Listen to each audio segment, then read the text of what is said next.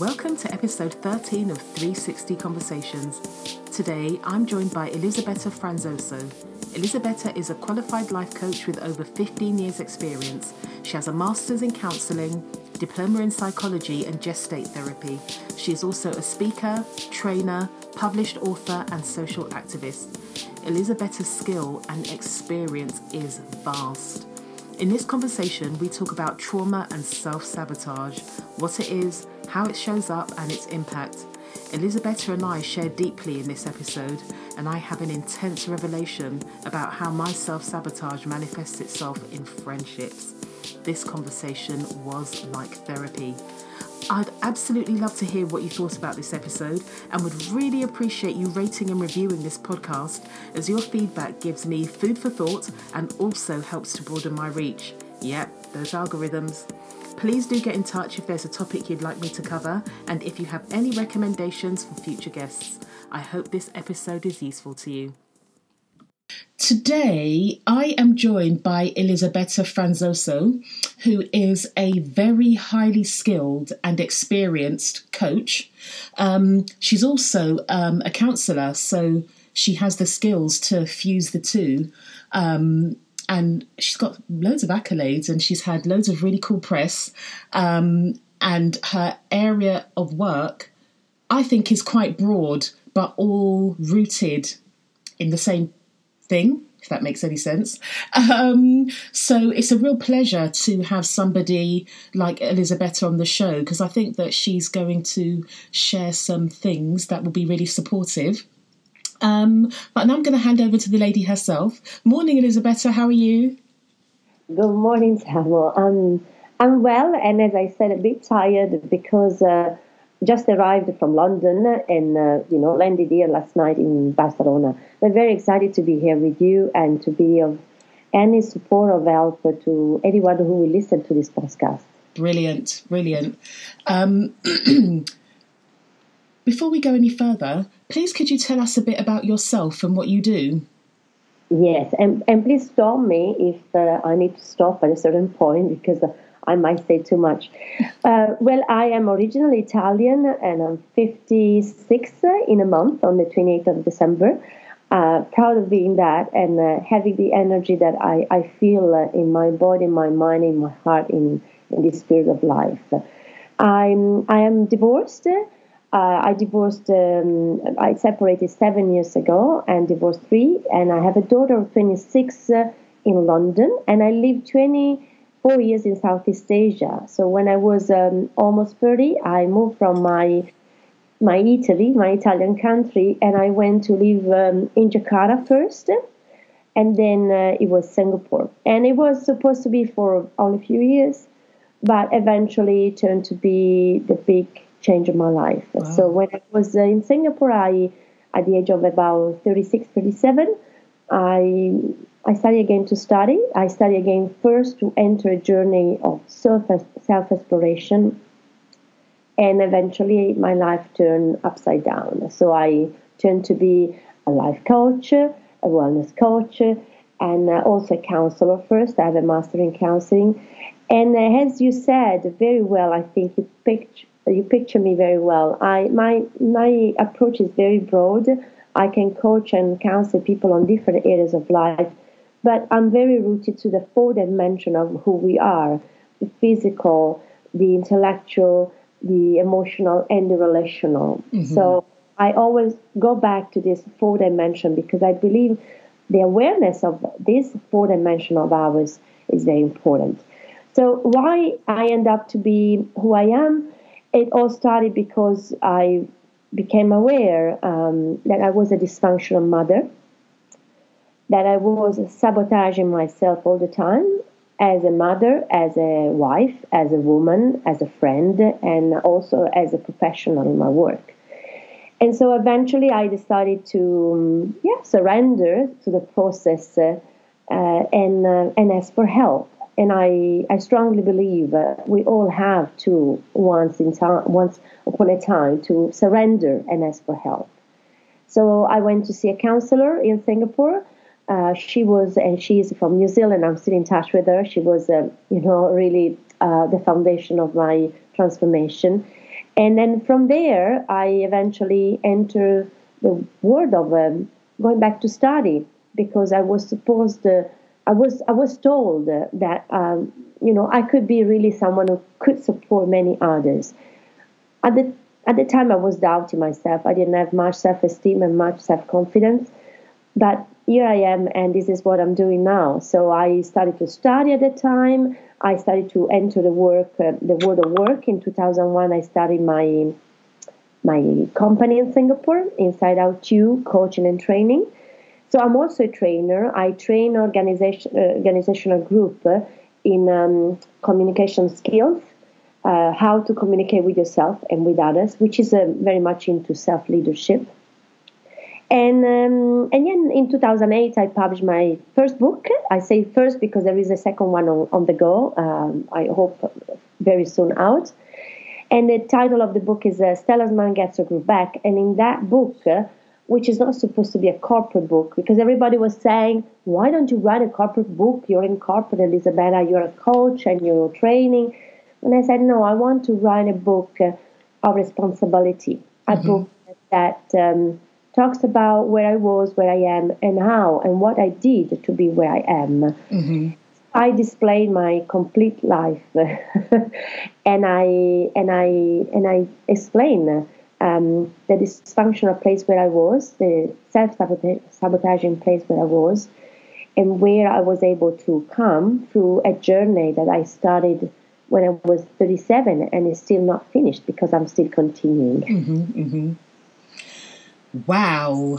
Yeah. Wow, wow, wow. That's, that's a lot. Firstly, I know you do it anyway, but thank you for beginning in such an open and beautifully vulnerable way. I think that um, when you're at the beginning of, I guess, um, next level adult self-discovery, some of the truths about ourselves are really quite difficult to swallow. Mm. And if you're not if you're not doing work to make yourself more aware in a way that's kind and supportive, you can just try to bury these things away. And the fact that you said that um you were self-sabotaging as a mother, as a friend, in other areas, and um, that you were a dysfunctional mother, um, I have to thank you for, because A, just thank you full stop, and B, because whenever I've shared a podcast episode and I have a mother as the guest and she shares her full expression of herself, which includes the difficulties they've experienced in mothering, I get messages and emails of people saying that they were grateful that they were able to hear that. It's made them feel better. And I think that it's really important for us to dispel this notion that if you're a mother, you have to be this, I don't know, ethereal, angelic type feature that absolutely adores absolutely everything about mothering, because that's just not true. No, it's not true. No, it's not true. And uh, and I'm very happy because uh, I see the results in, you know, in my relationship with my daughter. I just left London where my daughter is, and we had a very good time. And it doesn't mean that it's always a perfect time as well also yeah. with our children. We had some kind of conflict this time because uh, she's pursuing um, her dream uh, and her, um, how can I say, and yeah, her, her project uh, of work in future. And um, I see something, and uh, of course I see, but as a mother, and as also a protective uh, element around her. And uh, I know that my role is not to stop her or to limit her. My role is also to hold on my suffering yeah. and, and stay with that, my discomfort, and stay with that, and see her trying and experiencing, elaborating. And in the same time, um, being able to set up my boundaries as a mom mm-hmm. and say, yes, I agree with that. No, I don't agree with that. Um, I respect you. And I also ask for respect. Yes. So all that I did in my journey brought me to be a very imbalanced, I would say, really whole today. You know, we talk a lot about holistic uh, wholeness, uh, but sometimes we, we know very little about that. Yeah. So I was able to build up that, that part of me that went lost when I was a child. Mm-hmm. Mm-hmm. That most of us, you know, let go when we are children, because there is a, no way that we have a perfect childhood as well. Yeah. In some way, some people more, some people less. We go through this time where we have to lose pieces of ourselves. Yeah. And yeah. Uh, today, with this, um, you know, l- new luggage, new positive, uh, um, full um, of new things in my luggage, uh, I face the world and also the relationship with myself, with my daughter, with my ex-husband, and with my friends and uh, people around. Absolutely, absolutely. Just um, on Saturday, I hosted an event with my friend Leah, which was about um, legacy and uh, motherhood. It was in honour of Michelle Obama and her new book, Becoming. And um, one of the ladies on the panel, Jessica Huey, was talking about um, motherhood, legacy and self-definition, extending to accepting that her daughter has agency to make her own choices. So um, she was talking about paying for her daughter to go to private school. Her daughter wanted to go to um, to study law in university. They had been to universities to have a look. And then her daughter said, actually, Mum, I've got something to tell you. I don't want to pursue this. I want to be a model. And Jessica said the real test of her mother motherhood came when she had to suck up, I guess, what I think, yeah. well, I'm speaking for myself, her her dreams as a mother for her daughter and embrace yeah. her daughter's dreams. And uh, yeah. my friend Leah looked at me because I have continuously said, I don't care what my daughter goes to university to study, she has to go to university. And I joke and say she could go to university to learn how to paint your little toenail. She has to go. Um, and when I heard that, it made me think, I know for sure that that is part of me projecting my own stuff onto my daughter because I didn't finish university and had to uh, go on to do further study when I was older, um, when I chose to. Um, yes. But it made me think, all this stuff that I'm talking about, all this stuff that I'm saying about embracing your wholeness, about self-definition, the real test, in quotation marks, of me honouring that is for me to accept that my daughter's life is her own. It's yeah. not an extension of me or an opportunity for me to right my wrongs. In inverted yeah. commas again, wrongs, because what he- is wrong, what is right. But yeah, man, that's that's big for Absolutely. me anyway. Absolutely, Samuel. Uh, is uh, is one of the biggest things that nobody teaches us. Yeah. You know, nobody says, uh, well, you have to let your daughter fly or your son fly when it comes a time. And that is when many women uh, at the age of forty-eight, fifty, like me, you know, yeah. when when they have the daughter or the son leaving home um, and maybe not following what they want them to follow, they eventually crash down or they enter depression or they enter midlife crisis uh, because eventually they, they would like to keep the control ongoing on the children.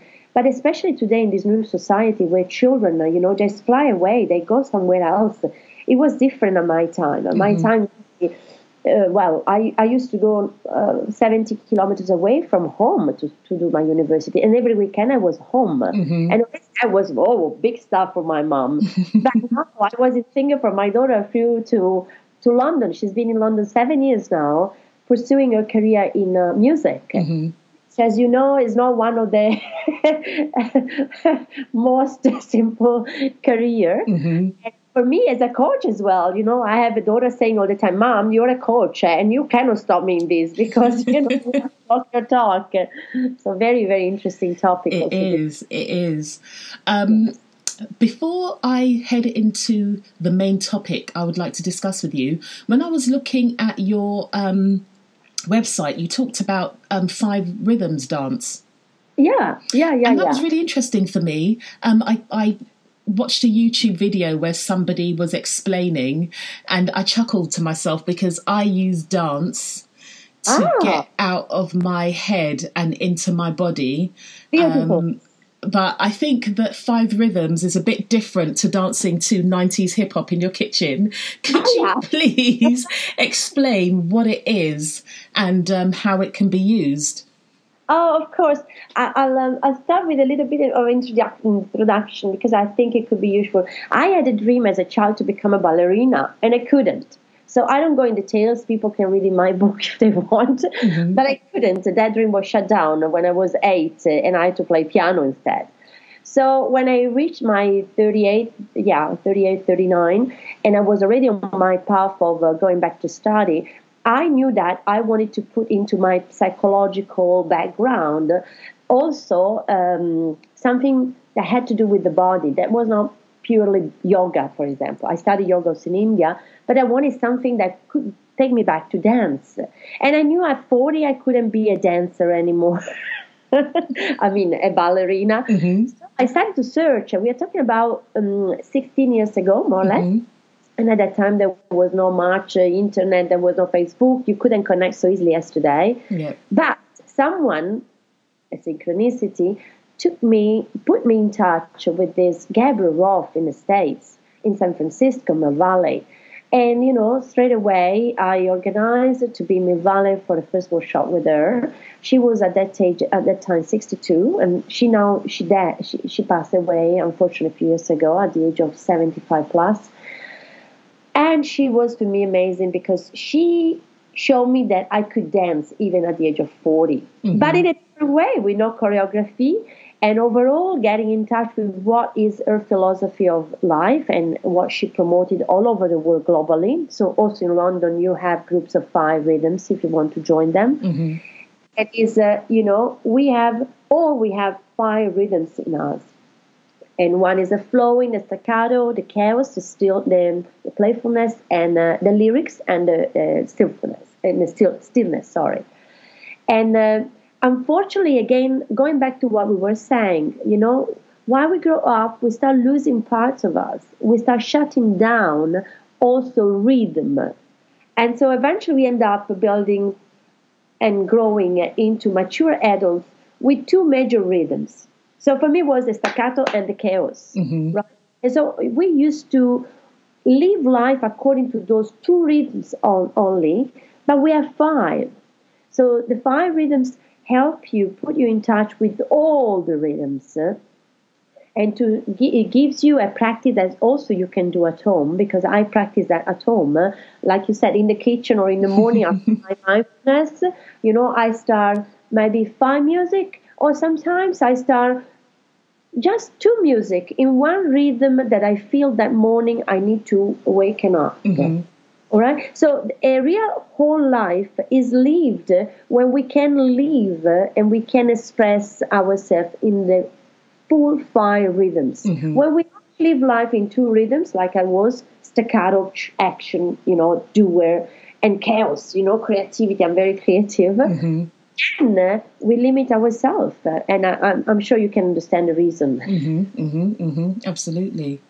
So, so I keep on uh, practicing since uh, you know in two thousand, nineteen, nineteen, eighteen, nineteen ninety-nine I met her in uh, San Francisco. Mm-hmm. Then I went to New York, and then in two thousand I had seven weeks in San Francisco with her, another eighty people from all over the world, dancing and being a huge tribe, uh, expressing the fire rhythms. Uh, in Mill Valley, and it was an amazing major uh, experience that I'm bringing with me, I'm taking with me, and I'm practicing and I'm promoting also in my work. So even with my client, I tell them, if you don't do sport, if you don't run, if you don't do gym, if you don't do yoga, or if you do also that, I do all of these, mm-hmm. enter the rhythm of, uh, you know, Gabrielle Roth, or also other school of movement, because eventually also Um, elaborated and experienced other kind of um, school of movement like Rio Bierto or like Biodance, uh, which are all, uh, you know, schools that teach you that movements without choreography and free expression can put you in touch with your emotional world, with your mental world, yeah. and help you to free yourself and to be whole. I really like that. It sounds really, really beautiful, and it sounds... Um... I know that there are some people, when I talk about dancing, they say, oh, I can't dance, or they feel really self-conscious. But I think that um, because it's something that you can do on your own, um, it's a really beautiful, non-combative way of being in touch with your whole self. Yeah. I'm, yeah. I'm going to give it a go. Not everybody likes yoga. For I know in, in London now, yoga is becoming the thing. Every two hundred meters, I see a yoga studio. And mm-hmm. not only in London, also in Italy. You know, I, I still travel and work in Italy and Singapore. I go back to Singapore twice a year. So yoga is becoming the thing, which is fantastic. I study yoga in India, in Trivandrum, in an ashram. And um, yoga is helping you to unify mind and body. This mm-hmm. is the meaning of yoga. But um, moving the body is something different. So we can really see them complementing. Yeah. So up in the morning and setting up a music with drums, uh, or not even music, just sometimes a, a song, a lyric, mm-hmm. that you know, puts you into the rhythm of uh, of the day, and maybe also make you understand, well, today I, I feel like going something, you know, maybe slower. Maybe sometimes I feel like just sitting down and listening to some music and having just small parts of my body moving, mm-hmm. and not having a full movement, a full blast. Mm-hmm. And as you said, you don't have to go to the gym. You don't have, you can learn the basic. I coach people also around this area because I coach people on the physical, you know, the, mm-hmm. the body dimension.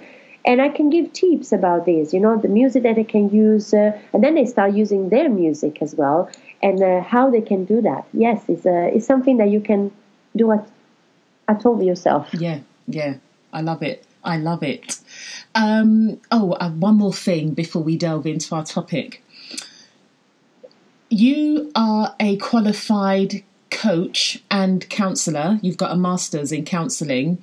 Yeah. What are the types of issues that require counselling rather than coaching?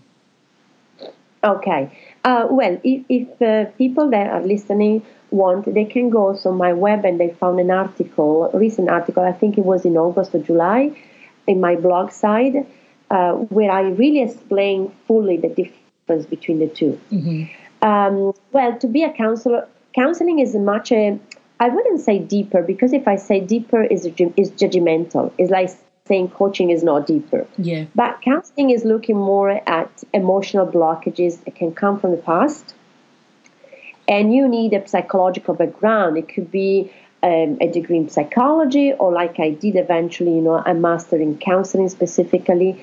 Uh, there is a psychotherapy, there is counseling, so that many people get confused about these two as well. So the blog can help people to understand, mm-hmm. if they approach it. Psychotherapy is long-term, counseling is short-term, and um, it could be counseling for really dysfunctional people, like, you know, schizophrenia, or, you know, bipolar, mm-hmm. or be counseling for reasons that are really very common. For example, couple counseling, you know, I... I have difficulty of communication with my uh, with my boyfriend or with my husband, or parenting skill. You know, you can counsel people also on parenting skill, because, you know, if you look at what happened to me, I come from a very dysfunctional background, and so I didn't know how to be a parent. Mm-hmm. Uh, but before coaching myself into parenting skill, I had to re- really to go and dig into my hurt, mm-hmm. and so counseling digs into hurts, into something that, you know, happened long time before, mm-hmm. um, sometimes not time, no long time before, but it still need to process emotionally. Yeah. Coaching is present, future goals, uh, objective, strategy, planning, uh, and I am happy to have the two qualification, because uh, when I coach, I love coaching. I'm very motivational and inspirational, I believe. But sometimes clients get blocked and they cannot really reach their goal because there is some blockage there.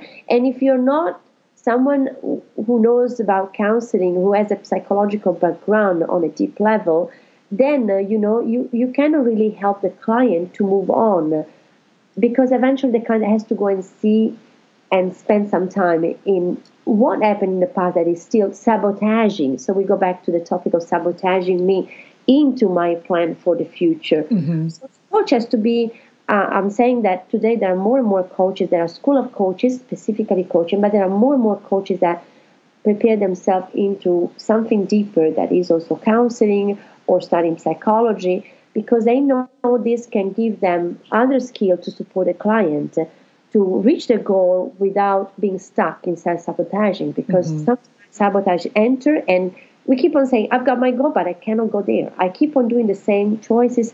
I keep on doing the same uh, uh, the same stuff, yeah. you know? Yeah. Well, yeah. that that takes us very nicely into the topic of self-sabotage. um, so I wanted to talk to you about self-sabotage because um, somebody with the breadth... Give me a moment. Give me a moment. Mm-hmm. Can I, I, I'm, I'm losing battery. Okay. To put the battery. Yeah, absolutely. I'm so sorry. No uh, problem. Okay, I just realized that, that my... Okay, then my plug was unplugged. Okay. Have you got a drink and everything? Are you... I'm fine. Okay. I'm, I'm, I'm just okay. going to Thank take... um. Thank you, Tanya. And you can leave this on your... It doesn't, doesn't matter. You know... It's real life. Yeah, it's real life. Exactly. So, you and I would say, oh my God, I've got only seven percent battery, I better... And then I turned and it was unplugged. Okay. Yes, please, because we, we want to have full battery power for this topic. Um, so because of the breadth and depth of your skill set, I thought a conversation about self-sabotage with you would be really good, um, really meaningful. So I, the other day, I put on Instagram a post where, um, so in my latest collection of clothing, I modelled um, the clothes, and um, I really struggled to get to that point because there are loads of conversations I've had with myself, very judgmental conversations I've had with myself um, about this sort of thing. Um, and then I realised it was self-sabotage. And so I did the post, put it on Instagram with the picture, and a number of people messaged me about self-sabotage. Then because I was thinking about it and I was, it was like something happened and I was able to join the dots of work that I've done, things that I've experienced. Um, and I was doing a story because I was on my way somewhere and I was running late, and I'm notorious for running late. And most of the time that I'm running late, there is no need for me to be late at all. And then I reali- realised that running late is part of my toolkit of self-sabotage. And I was like, bloody hell, like, what the, like, oh my goodness. On one hand, I was like, gosh, it's only taken me forty-one years to realise. And on the other half, I was like, well, I realise now I can do something about it. So, um... And then I read the dictionary um, explanation of self-sabotage, and it had all these lovely things, and it said to deliberately destroy, and that stopped me in my tracks. So how do you describe what self-sabotage is? Mm, okay, well, I take a breath because this is a, this is a big topic, and thank you. Thank you very much, because uh, I speak and I'm interviewed by many sometimes, and we never really, I never really touch this topic, and this is really basic, really basic. Well, first of all, having a psychological background, I am aware that there is a conscious side of us and an unconscious side of us. So I think we should, uh, first of all, say that there is a conscious self-sabotage. Mm-hmm. Which one that you, for example, in your case, this uh, running late is conscious for you. So it's already a conscious sabotage, which is already quite easy to target and to work with because it's on unconsciousness. But when it's unconscious, oh, oh, that is when we don't see that, because unconscious means being blind to what is uh, sabotaging inside of us, and we don't know what it is, and not and not only... what it is, but also when it works, when is that at, at, um, in in motion, you know? I so, am nodding profusely. First of all, so I've, I'm trying to keep it simple because I know, you know, it could be um, when, when we when we when we are trained like I'm trained, we, we might become a very uh, rich in our vocabulary, and I want, I love simplicity, so I want to keep it simple and clear, and mm-hmm. tell me clear enough. So self-sabotage is when we keep on doing something consciously and unconsciously that keep us back, take us back to destroy ourselves, to choose things, to make choices that eventually become damaging instead of constructive for us. Mm. And this is uh, to be reconnected to something very easy, but for many, not really clear, self-esteem. Self-esteem and self-confidence. Okay, so self-confidence comes later. Self-confidence is something that you build up already in teenager time. Mm-hmm. But self-esteem is something that you build up already from day one when you're born. And uh, the thing is that you talk to people and you will have many people saying, oh, I've got a very good self-esteem. And then you see them keeping on self-sabotaging themselves. Oh, Elisabetta. Indeed. So there is a deep incongruence there. Because if I have a very, very good, balanced self-esteem, I don't self-sabotage myself anymore. Mm. If that would be the congruency. And and and, uh, and so taking people back to talk about self-esteem is difficult, because uh, they push already the resistance and they say, I'm, I'm done, I'm okay with that, I have a good self-esteem. And especially young people today, you know, but also us when we were younger. And, you know, we portray ourselves as superwoman, superman, especially when you're a young adolescent or a young adult. You don't like to see what is still to be worked there. You don't like to look at your what, what Carl Jung called the shadow. And even if I'm a coach and people think like, oh, coach, don't talk about Carl Jung, I think Carl Jung was a fantastic... Uh, Absolutely. Because uh, he, he brings inside also spirituality, the collective yes. consciousness. So Carl Jung says something that I wrote in my book and then I use in my speeches when I give talks. That is, when we are children, we all have to survive to something. It doesn't have to be domestic violence like I had to go through myself. It could be a trauma of uh, losing a parent, of uh, having a divorce, or um, having a mother all the time sick in hospital and you not being able to be there for her. Mm-hmm. Or it could be a trauma of uh, you as a child being in, ch- in in hospital because you had a disease. You know, I wouldn't, I wouldn't, um, I would invite people to search around the, the topic of trauma. What is a trauma? Mm-hmm. In childhood doesn't have to be my parent beat me up, or my parent divorcing, or, you know, my parent having violence between them, or having an alcoholic father. A trauma might be also a small thing that start chipping us, in the sense that we start um, being touched by something and we need to protect ourselves. So mm-hmm. Carl Jung says in childhood, we build up layers of protection that help our core to remain intact. And so these layers serve to us as protection. They become a fortress, Carl Jung says. Mm-hmm. But also they distance us from who we really are at the core. When we grow up, so when we enter mature time, we keep on entering thinking and feeling and believing that all that we needed to set around us as children to protect ourselves and to have a fortress, all that become a prison. Mm. It's no more a fortress. It's no more there to protect us, but it's there to sabotage us. Elisabetta, so I've thought about this. So when we think about trauma, people quite often think it's some massive, great big thing, like it was some horrendous abuse or something.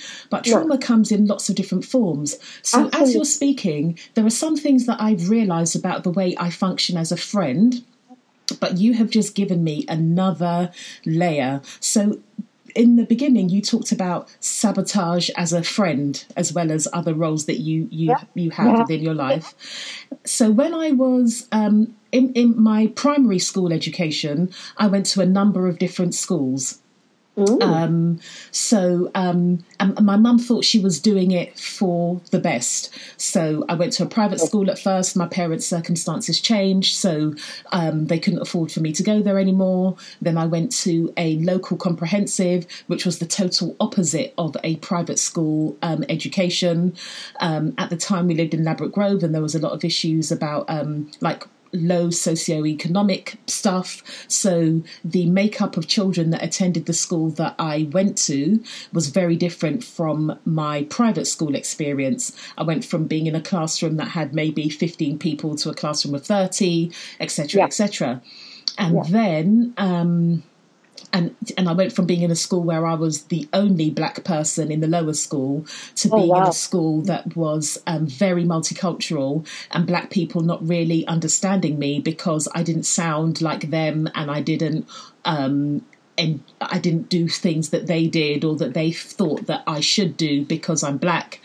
Um, and at that time, there were lots of issues about me being darker skinned and this, that and the other. So the friendships I made there were very superficial. And I just did what I could to be able to have some friends. And I was a very insecure friend. So I drove people away because I was always checking that they still liked me. I had this conversation with my daughter when she first transitioned into secondary school um, in September. Then I went to other schools because we moved, and then We, I went to schools and my mum wasn't happy with them. So I then moved schools until she found a school that she was happy with. So in that process, I've had I had lots of experiences of making the friends that I could make friends with rather than the friends that I was naturally drawn to, and friendships being severed. So I, I at the time I was a child, but as an adult, I realised that I viewed friendship as disposable. So I had one friend. I had, I had, you know, I was popular, people liked me, whatever else, but it was never deep. I had one deep friendship in junior school. Um, my friend Andrea, who I met when I was nine or ten, we're still very good friends to date. And then when I went to college in secondary school, my friendships weren't really real friendships at all.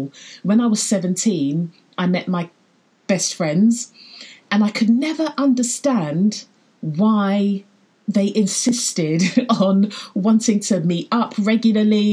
And I, I will say my, my truth is, if they weren't the people they are, we probably wouldn't, I probably wouldn't be friends with them the way that I am now, because they taught me how to be a long-term friend. And I, I would be so late for things all the time, and they'd get really frustrated, but they accept me as the whole person I am. So they would make a big deal, and I would then be quite aggressive about it. Like, oh, it's not a big deal. It's not as if it's an exam. Why do I have to be there right on time? So I would make it about them rather than me. And as you've talked about self-sabotage, I'm just connecting the dots, and I feel like that part of me that was used to friendships being disposable and therefore, oh, I don't know, I'm, I'm just going to say what I'm saying, and therefore not respecting all the facets that make up friendship. I feel like, not that I've been a rubbish friend, but I feel like, damn, there's chunks of friendship that I self-sabotaged. Yeah. Yeah, and uh, and and I I see, because I see you in front of me, that this topic is really touching you. Yeah, it is. I feel I feel like there are tears bubbling up, but I'm not going to cry. But yeah. it's just yeah. like, wow, that. And I had never considered my childhood experience of having lots of different schools and different friendships as well, trauma, but well, it was. That- That is a trauma. And being myself an expatriate, I see myself as an expatriate. I lived outside my country for many years, and I was with friends who were expatriates, and lived three years in Singapore, four years in Kuala Lumpur, three years in Hong Kong, four in, in Tokyo. And I remember when I was starting to do my coaching and counseling in Singapore, because I studied there, having clients complaining about the anger of the children And then uh, understanding that the anger of the children uh, was due to the fact that they had to change every two, three, four years, a country, new school, new environment, new new new friendship, especially when you change and they are between, you know, the ten and thirteen, fourteen years old, and they have already consolidated their friendship. Yeah. They have to say, well, I have to go and leave because mom and dad decided so. This is a trauma. And yes, people don't consider that a trauma. Another kind of trauma, uh, allow me to, to bring in, is, uh, you know, something I can take an, an example of my life, and I know other clients of mine went through that. I was a, I was six, alone in a friend's house, and uh, mom, her mom was not there. We were dancing, and I fell, and I banged my head um, against the corner of the, the central heating. Ow. And uh, there was blood coming, and mom was not around. Her mom was not around. We were six years old. So my mom was uh, downstairs, five hundred meters with her shop. So I ran down from the fifth floor alone on the lift with all the blood coming. Mm-hmm. And uh, I was looking for mom. Mom was not there. I rushed to the shop. I went there in the shop. I told my mom, screaming and shouting, what was happening. My mom screamed and shouted at me because she didn't understand what was happening.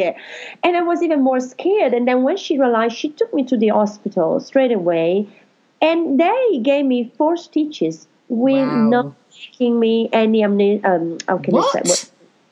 Yeah. So I still, I still, I remember my mother holding me, and I still remember the pain. When I talk to you now, because I believe pain in childhood stay in our cellular level, mm-hmm. I still feel the tension. You see, my body's tensing because I still feel the pain and the scream that I shouted mm. at that time. So this is a trauma. It's the trauma. Yeah. You know, not having mom around when something happens yeah. and you are in trouble and you're just a child. Um, as I said, uh, learning about what is a trauma, small or big, it doesn't matter. And it depends also on the child. Yeah. Some children, uh, small traumas don't make any anything of anything, you yeah. know, but some others are more fragile inside. A small trauma can be very significant to set up this fortress. You know, that we were talking about. Yes. So we build up the fortress, we lose contact with our center, and then we grow up and we start applying the same. So we, we grown up as someone that we are not really who we portrayed outside in society. We're someone else. My gosh, that mask, that damn mask. Yeah, and, and, and, and so the work is about chipping down, you know, all the layers of the onion. Yes. And when people say, Elisabetta, why are you still continuing? Why are you having a coach? Because I have my own coach. Yeah. Uh, and I say, and I'm still going for courses. I invest money, energy, time every year. Of course, it's also my work, my profession. Yeah, yeah, yeah. My suggestion to everybody is don't think that building self-awareness of yourself, getting to know yourself, getting into your groove, as I say, because this is the title of my first book, is about just fixing you up with certain session in counseling or coaching or a retreat or your yoga classes. Yeah. It's a continuous work of self-searching and learning and investing time and energy and money to get to know yourself. Absolutely. Inside and out. Yeah, I think that um, I do think it's really, really important that we start to have a more nuanced and developed narrative, like day-to-day narrative about what trauma is, because I don't think many of us understand fully. So that description and my realization, I hope it was helpful. And also the um, thing that you're saying about getting to know yourself, I think that, gosh, for me anyway, it has been such a major key in terms of the way that I move within the world. And me having the realization that I had just now, I'm very confident that I wouldn't have had that previously because I was so um, entrenched in earthly ego, like my inner child would have been screaming and being defensive rather than being open.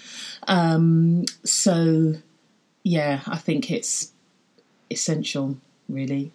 Yeah, and, you know, I was listening to your other podcast on Lenny's brother. Oh, yeah.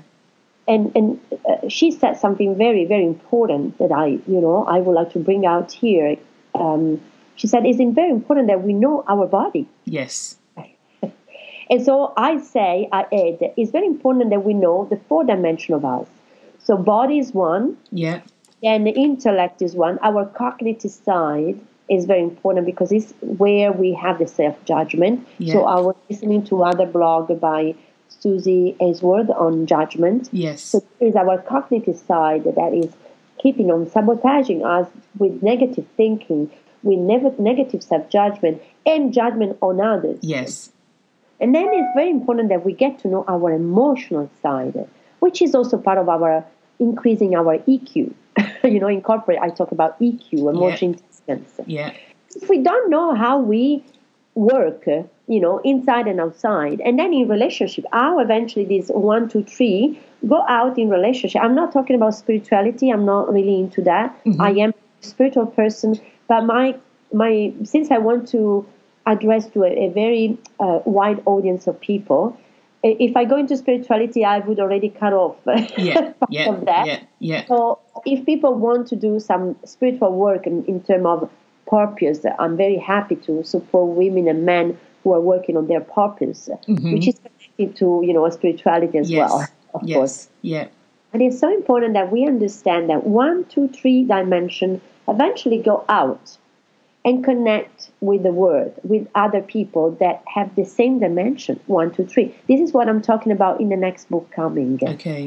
You know, the next few yeah. months. It's a very small booklet, different from the first one. Yeah. And hopefully will be the base also of my future public talks uh, and uh, and uh, social work that I want to do, because I'm very much into social activism as well. Yes. And I want to do that more and more part of my my life because it's my call, mm-hmm. you know. Mm-hmm. Sorry, I just want to go back to the four dimensions. Yeah. So it's body, intellect, body, intellect, emotions. Yeah, you know, and that, so the, the physical dimension, the emotional dimension, the intellectual dimension, the emotional dimension, and the relational social dimension. Aha, uh-huh, that was the one I'm missing. The relational social. Relations. Yeah, that's why I coach people in, in relationship as well. Because, yeah. Uh, This is one of my, you know, and parenting skill is part of a relational dimension. You know, I love coaching parents.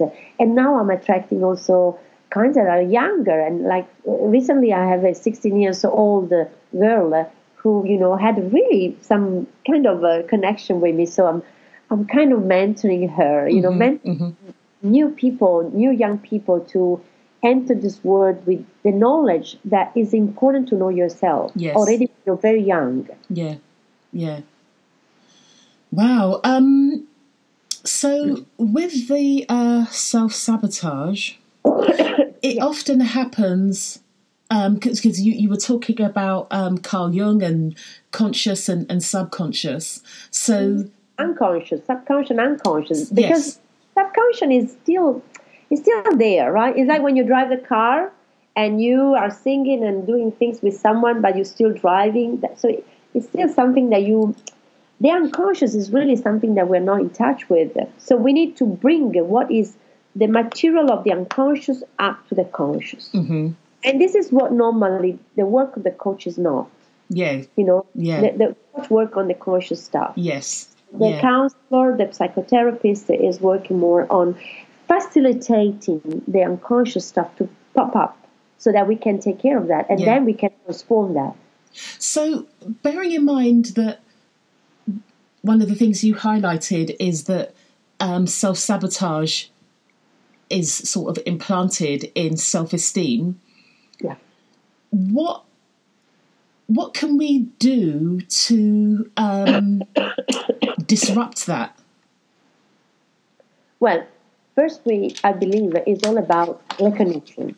Everything, when we want to change, when we want to expand, more than changing, change is always a very scary word. Mm-hmm.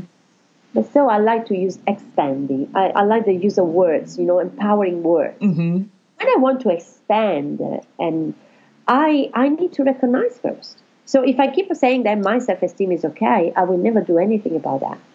And I will keep on doing things to self-sabotage myself. Yeah. So recognizing, number one, is, uh, well, maybe I have to go and look if my self-esteem is, is really okay, or if there is something that I have to do as a work there. So recognition is first step, major. Mm-hmm. If we want to stay in denial, that maybe it's because we're not ready to recognize. And in that case, uh, my role is not to push the client. Mm-hmm. It's, you know, to see where client is. When you recognize, then you recognize, for example, that um, for me, I give you, maybe if you talk with example, it's easier for people to understand. Mm-hmm. For you, it was running late is one of your mm. self-support, right? For me, doing, and I think this is very major for many and common to many, doing more, doing, doing, doing, doing more. I do this more, and I have to do this, and I have to do that, and I have to do that, because I'm a doer, right? Mm-hmm. And so, with my doing, what I was doing, I was creating struggle and more struggle in my life.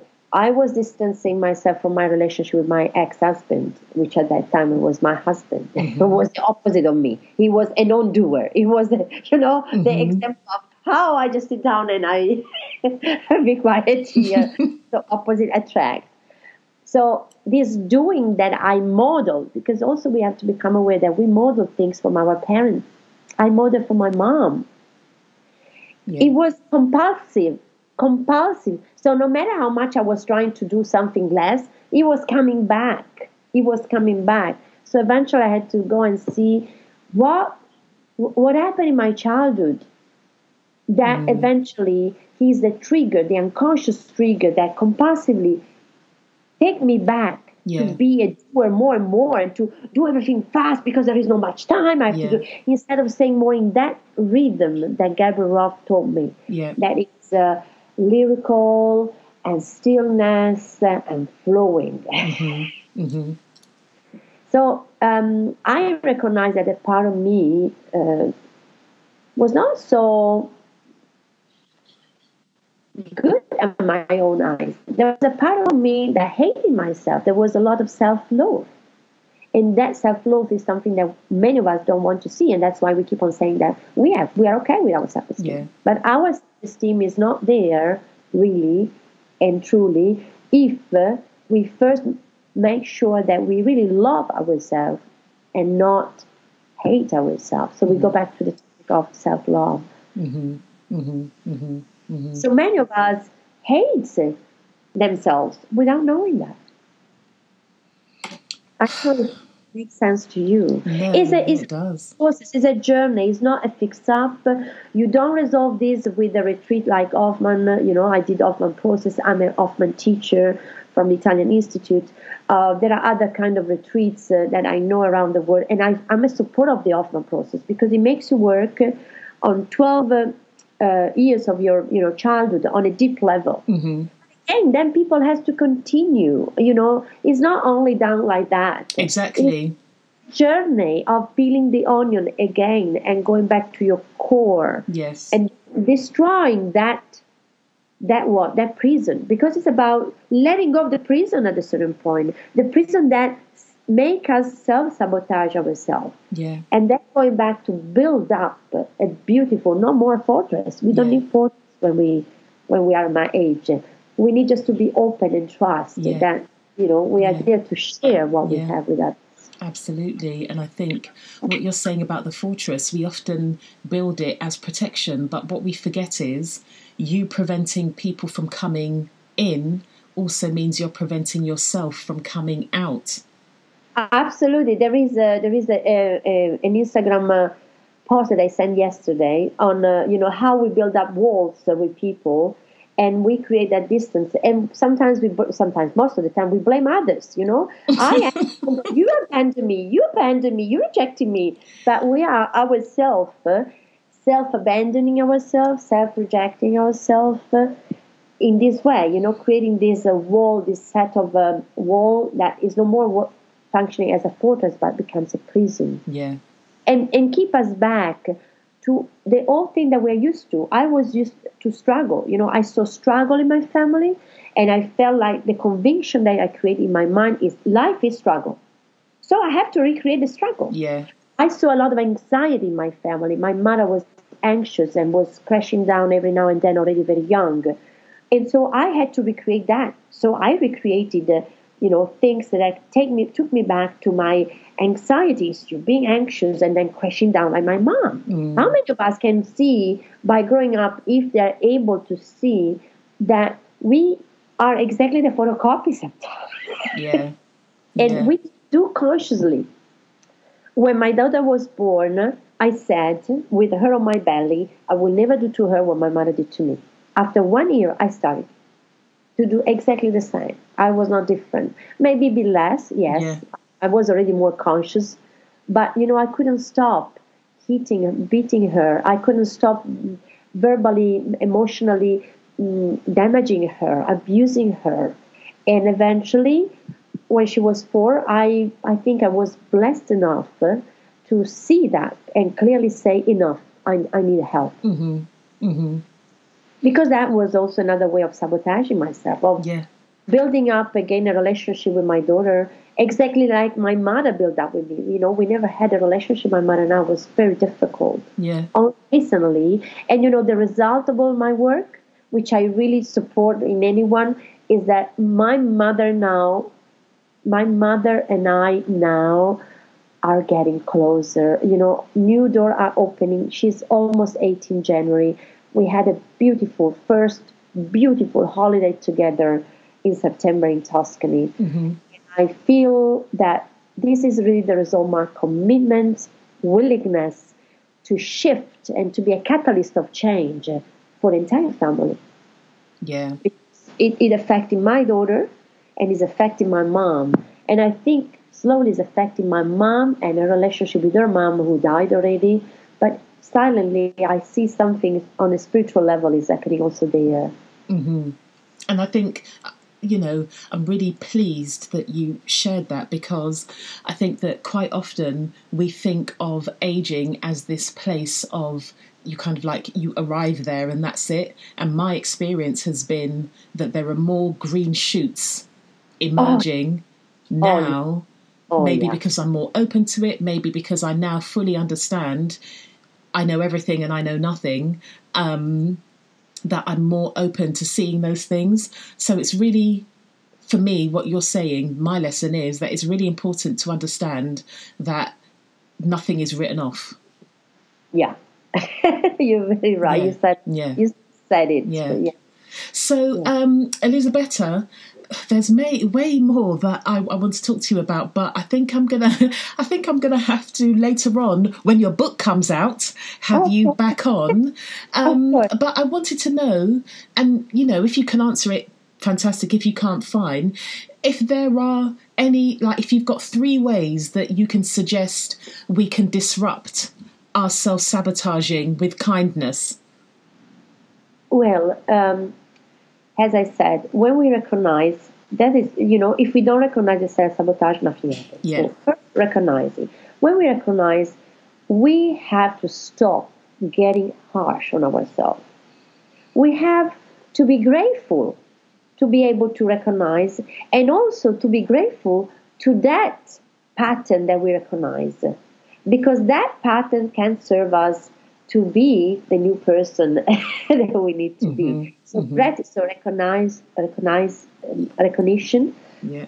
gratitude. Saying, instead of, oh, look at me, I'm doing always like that. Oh, look at that, and blaming and going into self-criticism, self-judgment. No, no, no, no. Just say, well, this served me up to today. This is a blessing in disguise. yeah.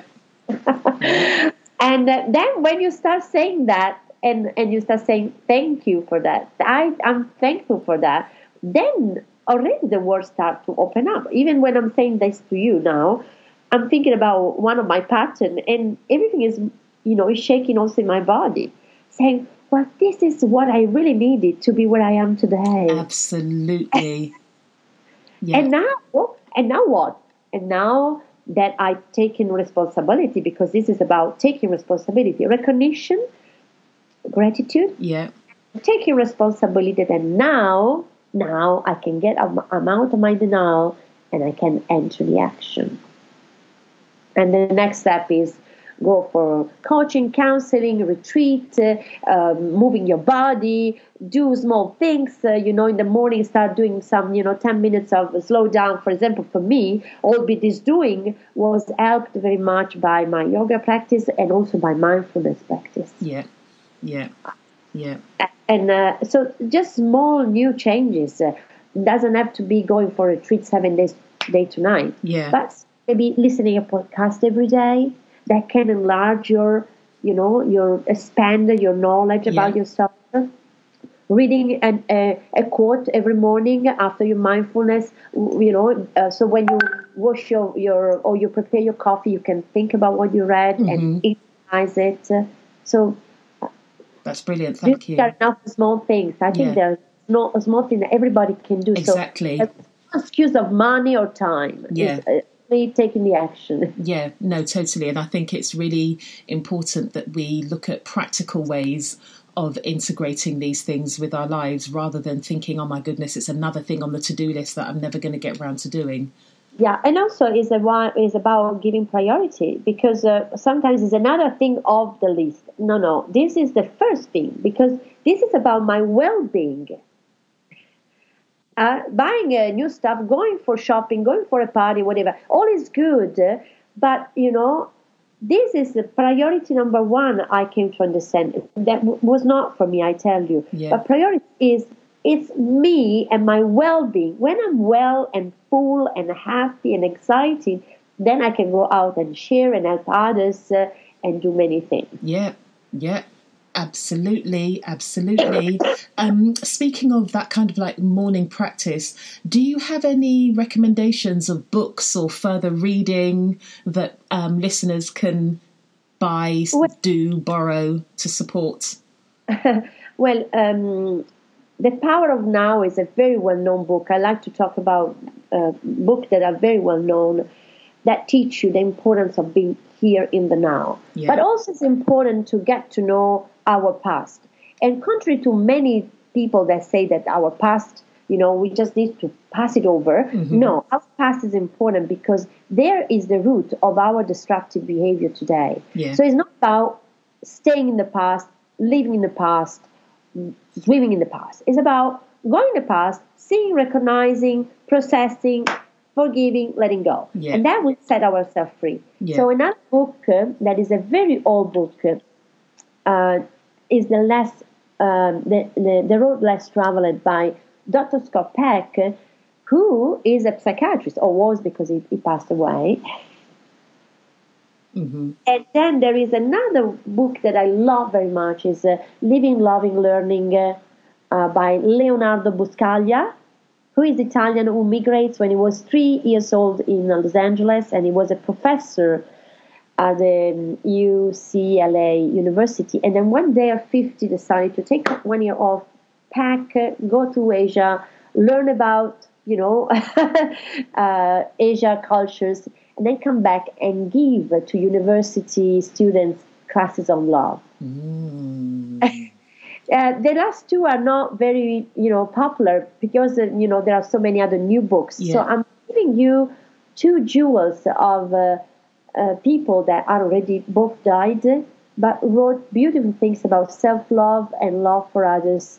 And uh, Doctor Scott Peck talks about, well, when we want really to heal, we need to take the road less traveled. Mm-hmm. And also a book about love and spirituality, relationship is a is, is is beautiful. Whenever I give this to clients, they always come back and say, Elisabetta was a great choice. Oh, wow. Okay.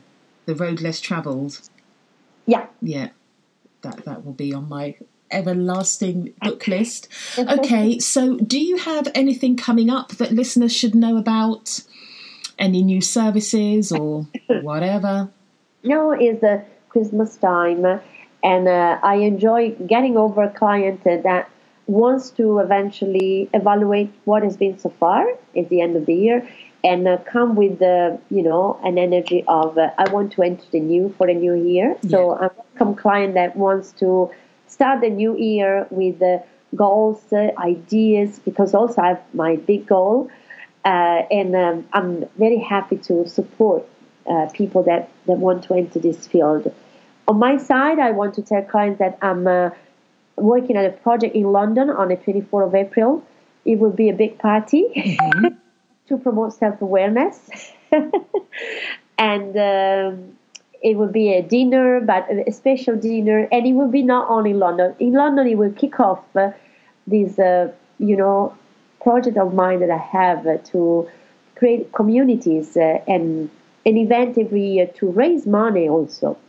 Mm-hmm. Raise money for people, young people and retired people. I like to connect the dots between these two generations mm-hmm. uh, that wants to do work on themselves, that wants to have some counseling, some coaching, uh, they want to take part of the retreat, but they don't have money. Mm-hmm. Mm-hmm. Still, I believe that this word of uh, you know self-awareness, uh, self-empowerment is still uh, something that is too much for few people. Yeah, because it can be quite elitist. Yeah. So yeah. It becomes another way of, you know, it's another product on sales on the market. And my social activism is bringing me to really promote that self-awareness is useful for everybody. If we yeah. want really to wake in this world, we yeah. don't have to target that, you know, that kind of society. We have to go down yeah. and make this available for everybody. Everybody, yeah, yeah, one hundred percent. So this, this party will uh, will start kicking off the project that I have also to build the. Uh, a non-profit, but it will not be mine. It's okay. a creative collaborative project. So okay. anyone who want to, who want to take part to this project in April, please be in touch with me and uh, we'll find a way to collaborate together, uh, together in a creative way. I will be so happy. Absolutely. I will make sure that um, when you have more information or if you have a link, let me know and I can add it into the show notes. Oh, um, and where can people catch up with you? Where do you, where's the best place? Well, on WhatsApp, I'm very easily uh, reachable. So people can go on the website, connect with an email to me and say, I want to be in touch with you, Elisabetta. Then I'll be in touch and give my handphone. I travel a lot between Singapore and Europe, as you know, Asia and Europe. Mm-hmm. So I'm in touch. It doesn't matter. I, I've, I've been... Um, quite uh, uh, accustomed to, to doing this. Okay. So I, I push people online. When I'm in London, I meet this this time I meet I met some clients there. Mm-hmm. And if people want to come to Barcelona also, I organize full immersion um, weekends. Okay. During the weekend when you have bank holiday. Yeah. And uh, do, you know, two, three days with your life coach, uh, and uh, we can go to the sea, at the beach, uh, we can visit. So we we integrate culture, visiting holiday with uh, coaching and um, getting to know yourself. Wonderful. And what's your Instagram handle? Elisabetta Franzoso. Perfect. I will make sure they are in the show notes. Thank you very much. Uh, Elisabetta, I feel like I need to now just have an hour of doing nothing so I can Beautiful. process, decompress, journal yeah. about the things that have come up for me in our conversation about self-sabotage. Um, yeah, thank you. What a rich conversation. I'm very, I'm very happy. I, I can see your emotional state. Literally, I'm just like, what? Wow, how, when? Oh my goodness. I'm going to phone my friends afterwards and say, we need to have a meeting. I've got some things that I need to say to you guys.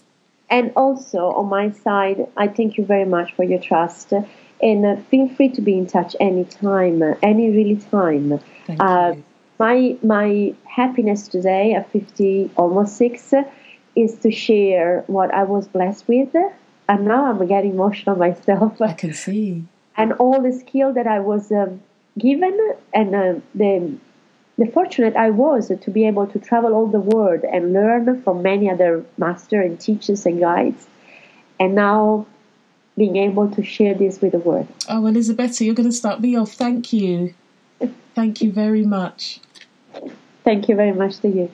Thank you for listening to the three sixty podcast.